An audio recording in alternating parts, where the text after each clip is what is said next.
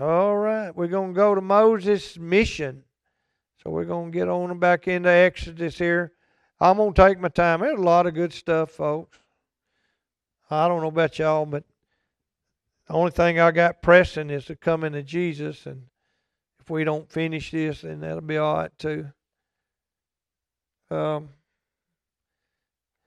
we'll be in verse 10 because last week we talked about the burning bush experience and the change it did and, and what it brought out uh, in, in Moses. And any child of God that's seeking to walk with God will have a similar type event where God speaks to you, asks you to step up, asks you to move from where you're at. Uh, some will be called into ministry, some's called into missions, some called to teach and uh, scholars. Uh, there's so many different things where God calls you, and and there's some common threads there. But the main thing is you responding to that call. Well, after God calls, He begins to speak to you like He did Moses about why and what He wants to do. In my life, He called me out to surrender to service, but He didn't begin to speak to me about what He wanted me to do for a little while, but He was working on that. Drink from my don't be a dog tick cup. But this is how he spoke to Moses and began to tell him.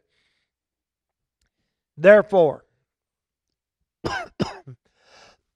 I told you I was getting better. Therefore is always leading into the next part of a statement or move of God. Once Moses responded to God's call, now he can speak to him about what to do.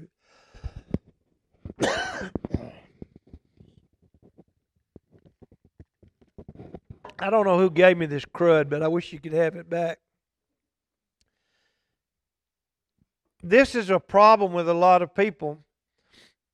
God, I'll serve you, but I need to know what you want me to do. That's not the way it works, folks. God's not, because that's a stipulation. You're saying, God, I'll serve you if I like what you're going to ask me to do. No, God's saying, I want you to serve me.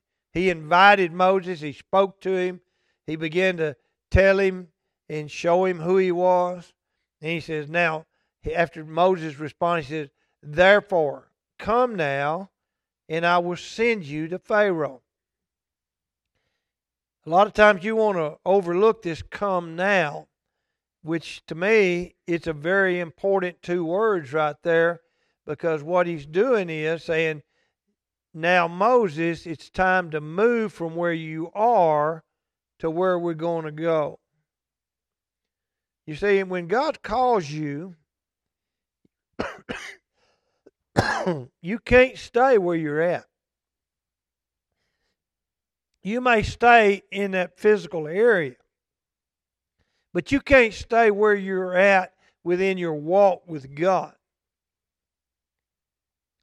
You've got to be willing to move into that next chapter or part of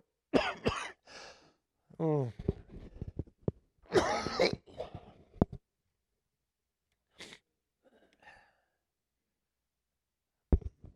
That's the way it goes.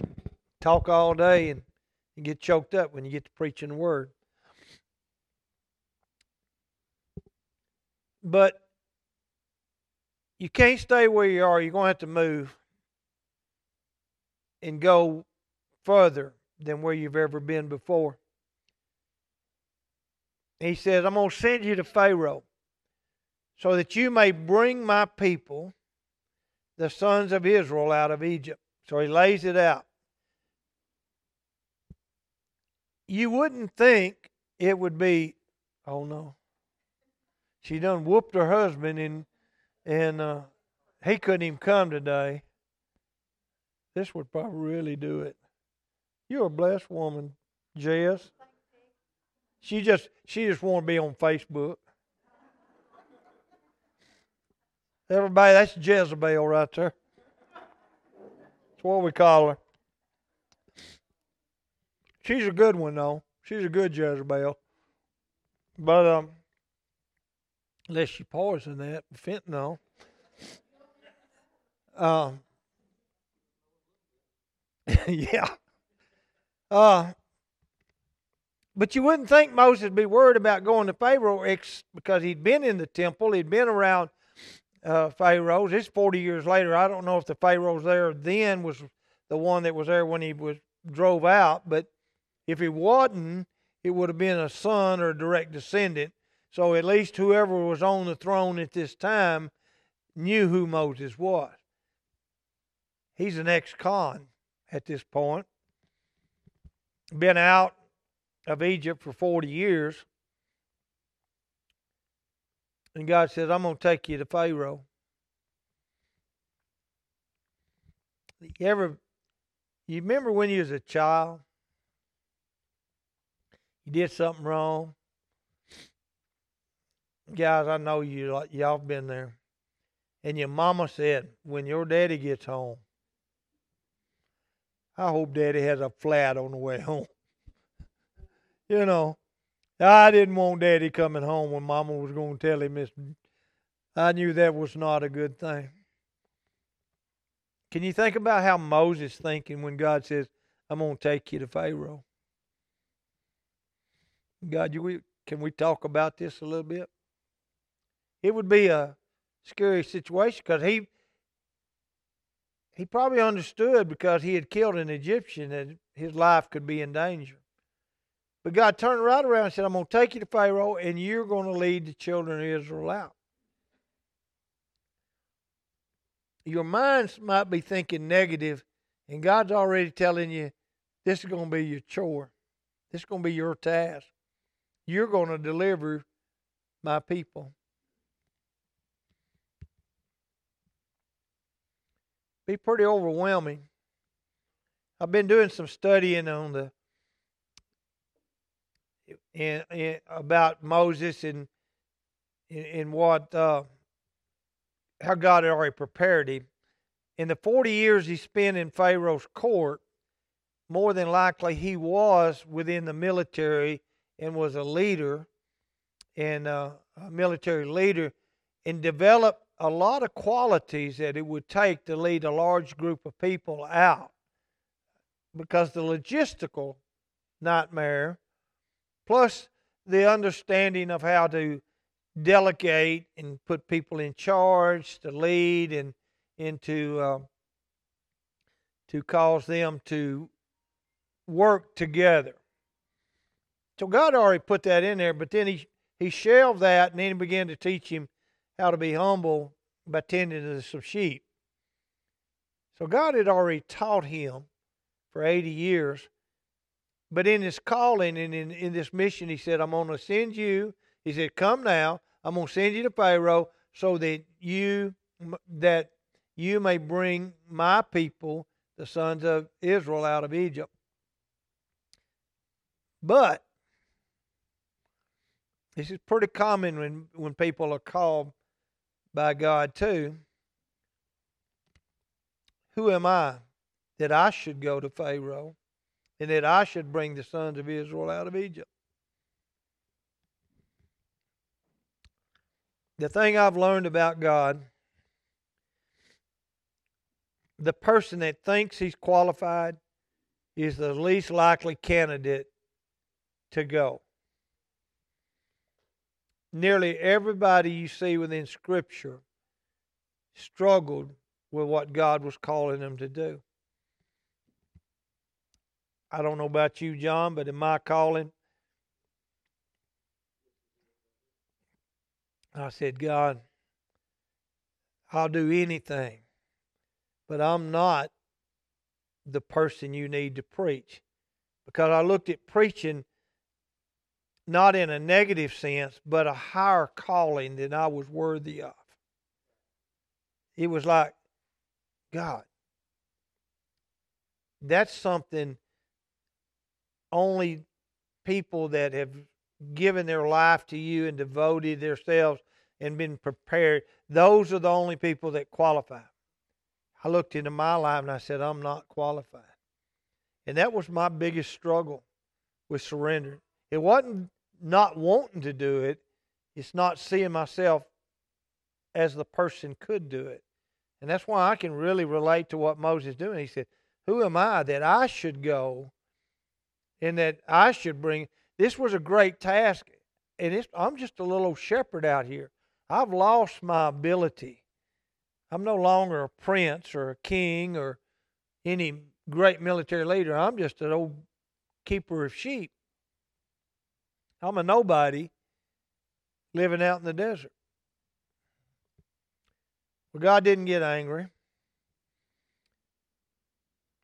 But He says, uh, Certainly I will be with you, and this shall be a sign to you that it is I who have sent you. And when you have brought the people out of Egypt, you shall worship God at this mountain.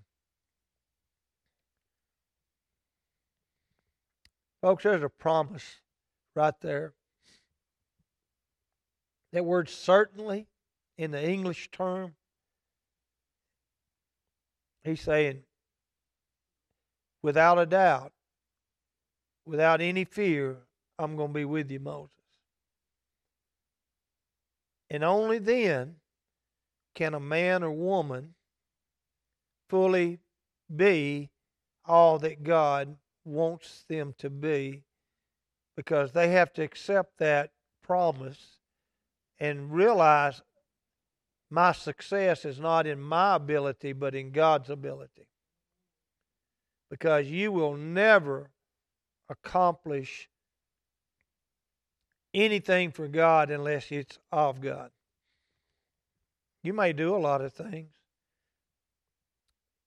but God's got what Henry Blackaby said, and I like quoting him God's task or God sized task.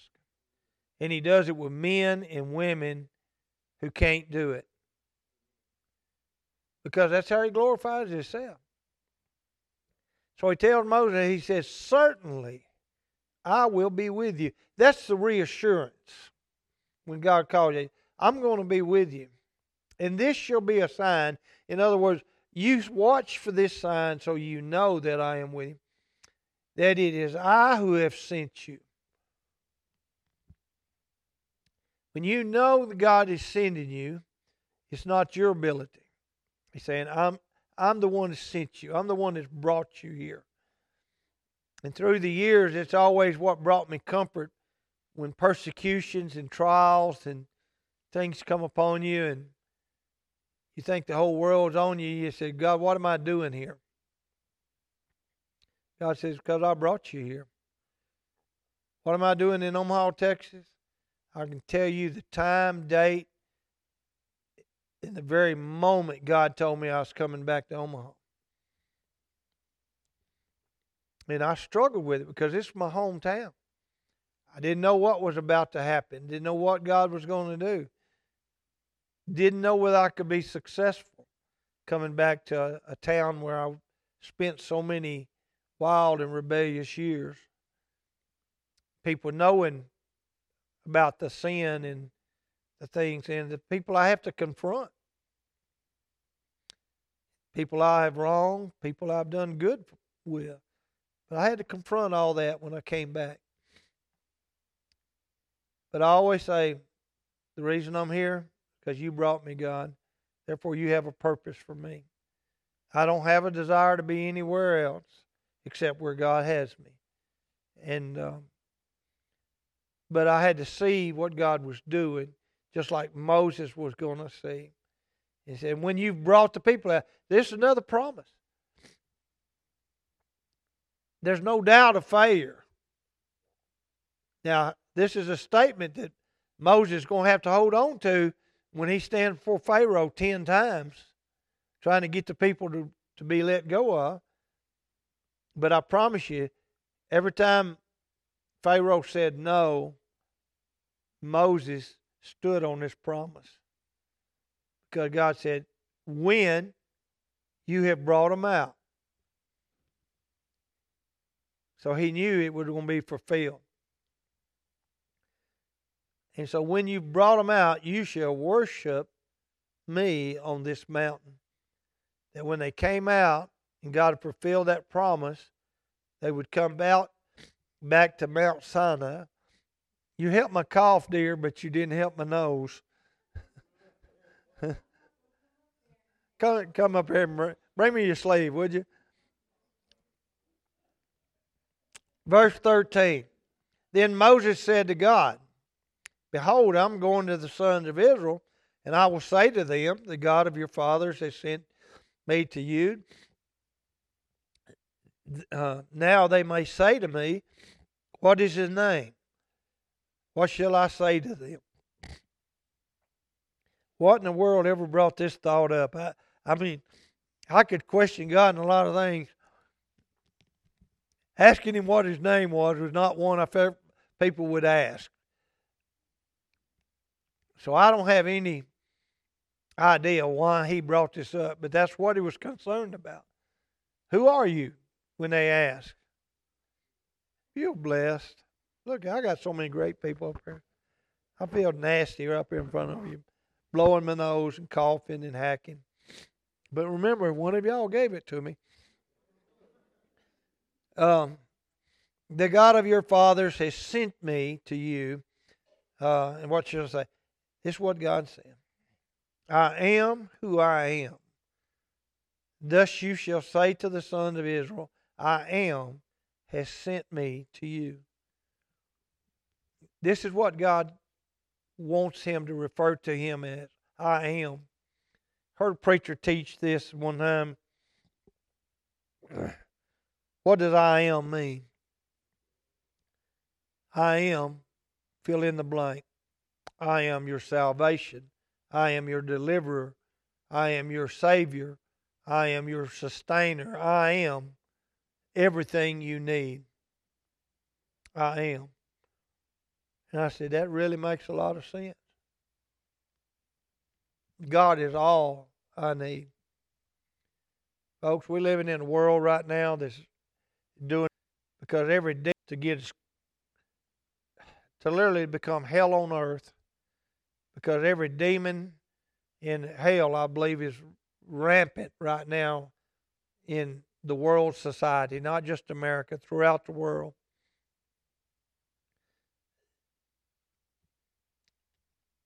And uh,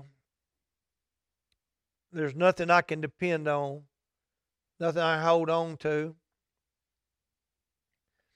I get a check from the government every month got a little money in the bank, got a job up here, draw a check. Things are good. Then I watched Fox News this week. Come to find out, half the world's starting to trade in the Chinese yen or yuan or in the Russian ruble. I knew last year when the ruble hit bottom, I probably should have bought a truckload of them. But I didn't know that they're doing that. There's five countries that have started a new currency. One of them's Brazil, one's Russia, one um, um, is India, China, and South Korea. I mean, South Africa. They had joined together about 10 years ago developing a new world currency. It's been growing and working. Now they, in this past month or two, have signed agreements with Iran, Iraq, other oil producing countries to begin trading oil no longer in the US dollar, but in the Chinese or Russian monetary stuff. Huh? And uh, so they're doing that. and inviting over 20 other countries to come join them. Nearly every one of them's in the Middle East or, or oil producers. For I guess the past 75 or 100 years, at least since World War II, the dominant currency in the world has been the U.S. dollar.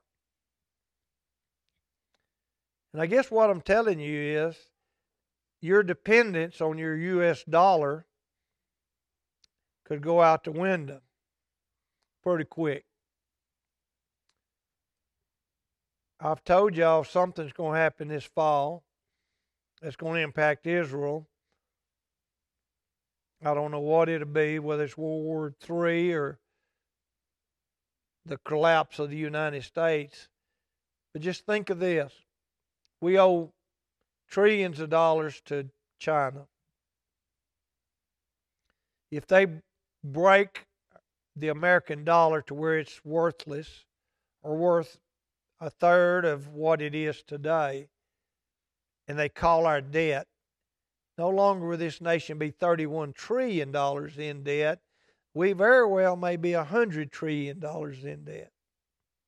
We couldn't pay the 31 trillion back in dollars.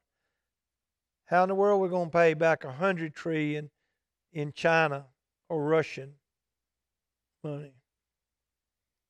Get real serious. So who do we put our faith in? I'm going to put my faith in I am. Because he didn't deal with money. He doesn't deal with silver or gold.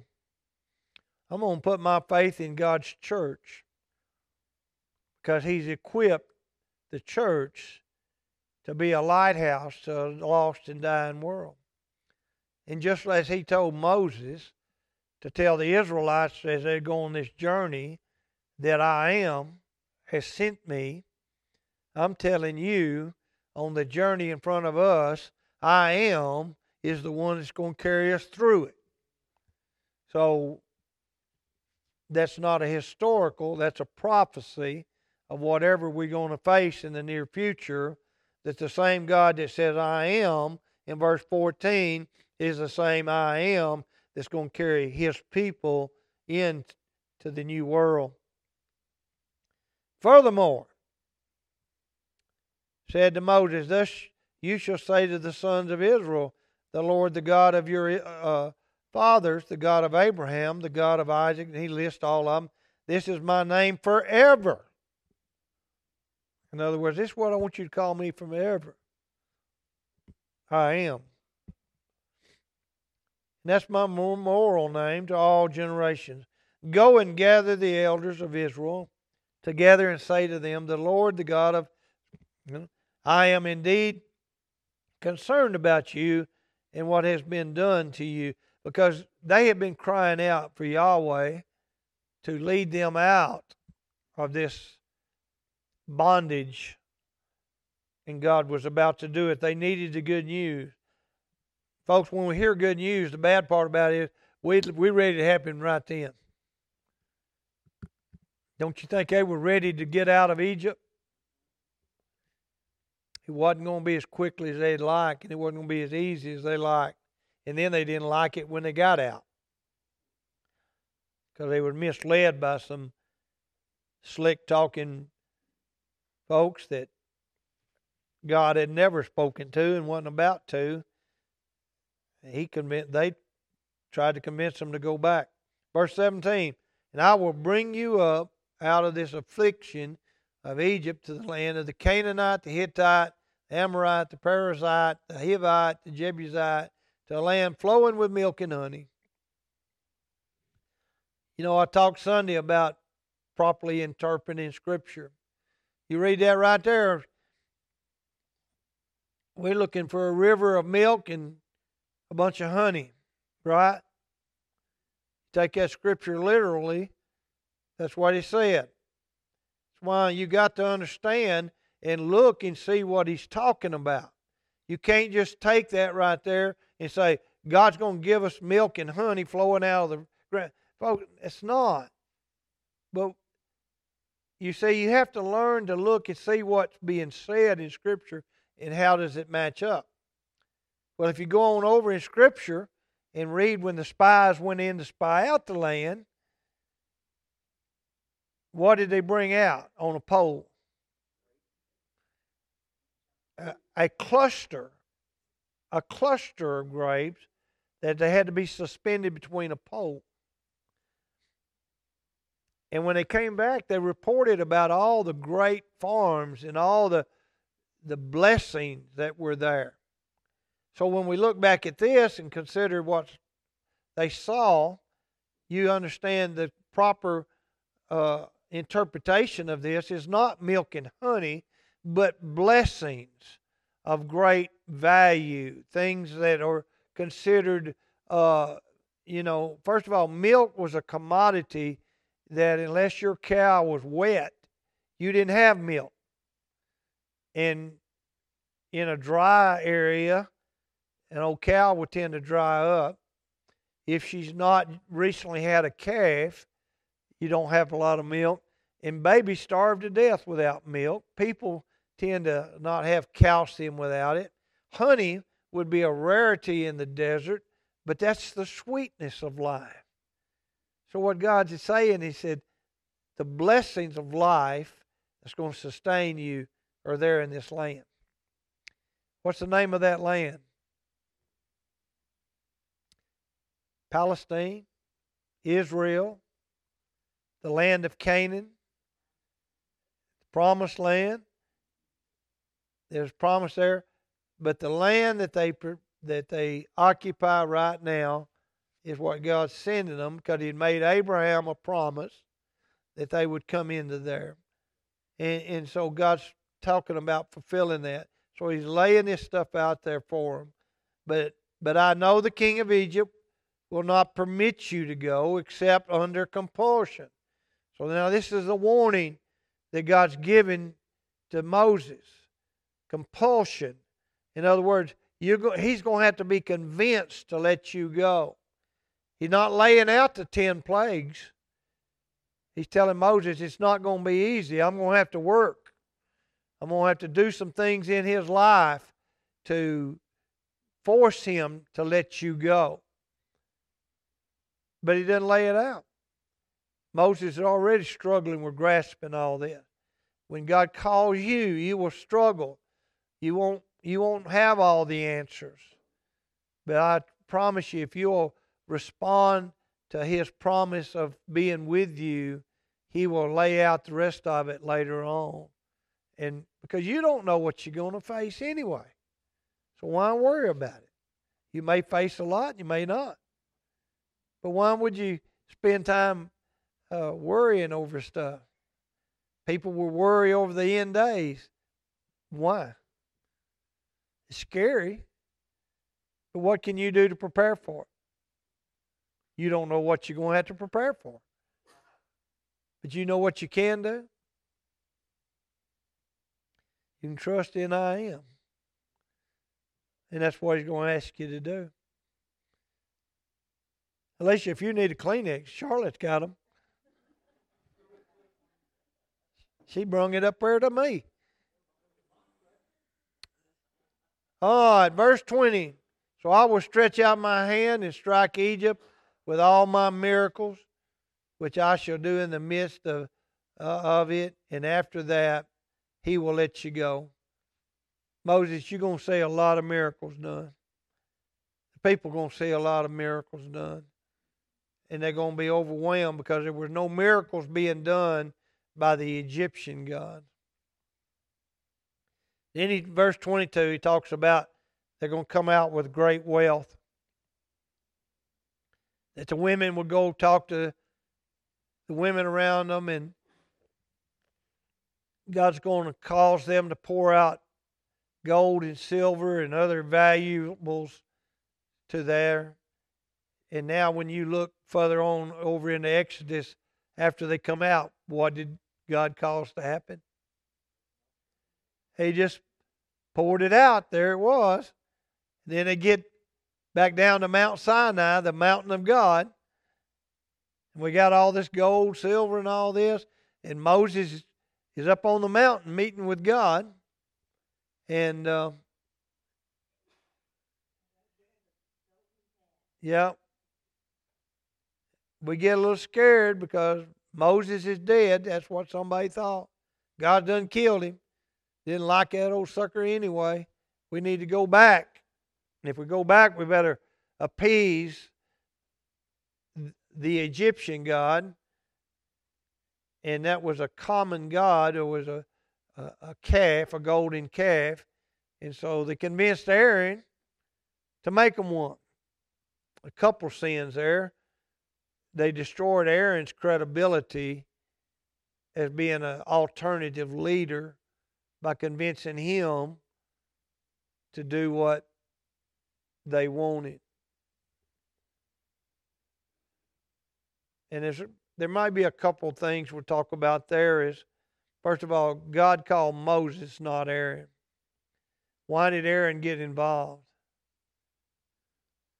Because Moses didn't have the faith that he could do it. So he said, uh, "But God, I, I I'm limited in speech. I'm I can't talk good." And God said, "Okay, we'll let Aaron be the spokesperson." So partly in Aaron's defense, he had not received these promises, and he feared the people. But partly because Aaron didn't have very much faith in Moses or God because he chose not to. He'd rather, he feared for his life.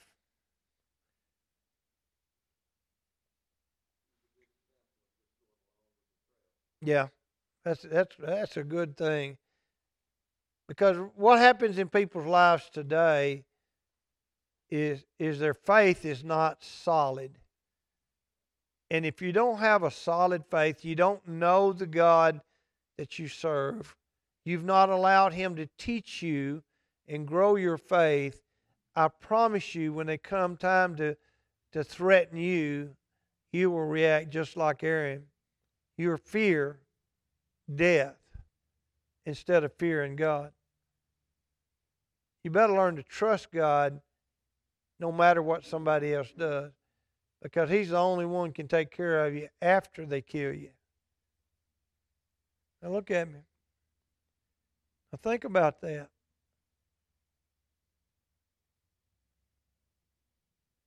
I'm going to try to do what man does wants me to because I want to live on this earth a day or two longer.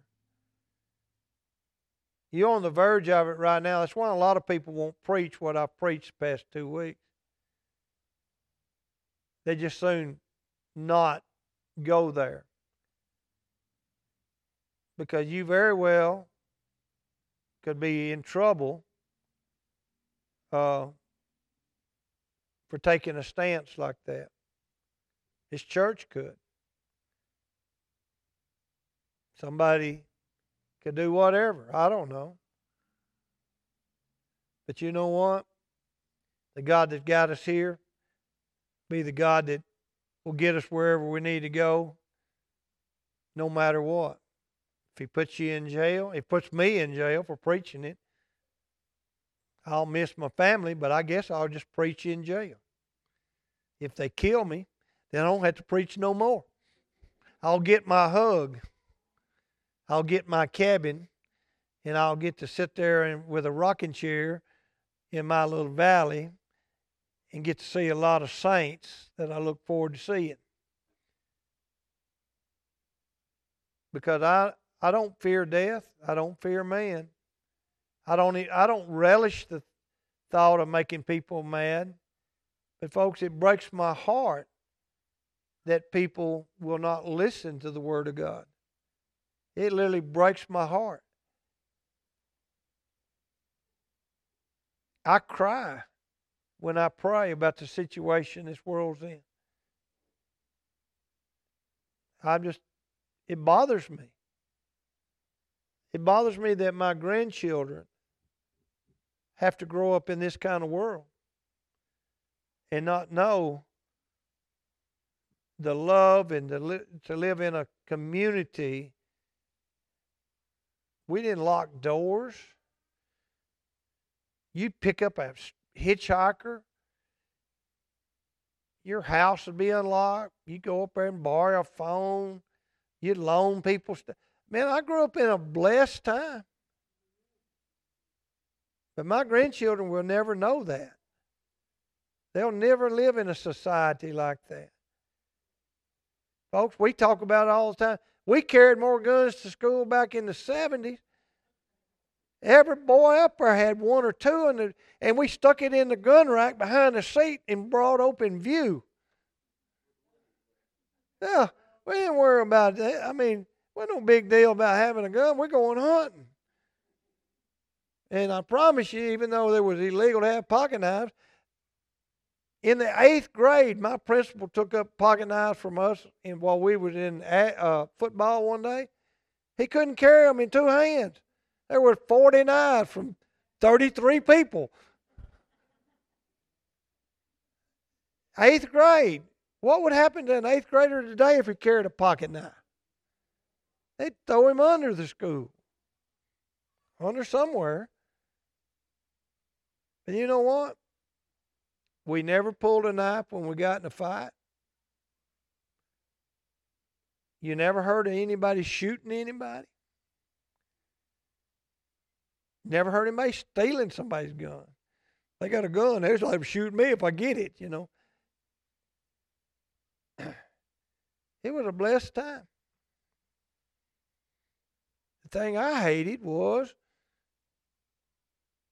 too many people knew me and they knew mom and daddy's telephone number.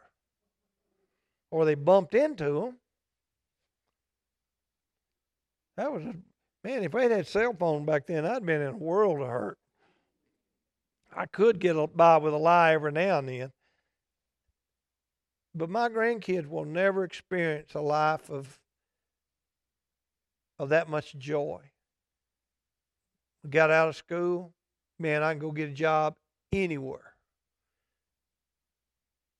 And I can work. I can make a payment on a truck. I can drive. I have gas and I can take somebody out. I can go do this and and the future bright. I can build a house. I did. I built a house in 1980 and it it was just wide open to whatever. I don't know what my grandkids are going to face, but it's not pretty. That's why I put my faith in I am. That's why Moses had to put his faith in I am. And that's why you got to have that same type of faith. The only way you can grow faith is by following him and stepping out when he says come. And when I want you to do this, you do it. And you got to know his character. We talked about this up here today. You know, people say, well, we're a New Testament church. We don't lead in the Old Testament. Man, I want to know everything about God I can. The Old Testament tells me a lot about God's character. I can learn a lot just from these scriptures we talked about tonight about how to apply my life. So why in the world would you kick that out and say, I don't want to have this? You're saying, I don't want to learn that about God. I want to just stay over here. Man, I want to know all I can because He's an awesome God. You're getting out early, four minutes early. Are you learning anything? Are you applying what you learn? That's the whole key. Got to move from the upstairs to the bottom stairs to be lived out. Won't do you a bit of good just rolling around up there in that old empty space up there. It's got to get down where it comes on down into your heart, and your hands, and your legs, and your mouth and stuff. That's why I love what you tell me about Quinn. Quinn's six years old. She gets up there and sings. And I don't know what you hear, but I hear the voice of an angel. She doesn't have a perfect voice. She's a developing little girl, but she sings from her heart. and she's witnessing the people. She's got a joy, and she gives some of the sweetest hugs of anybody.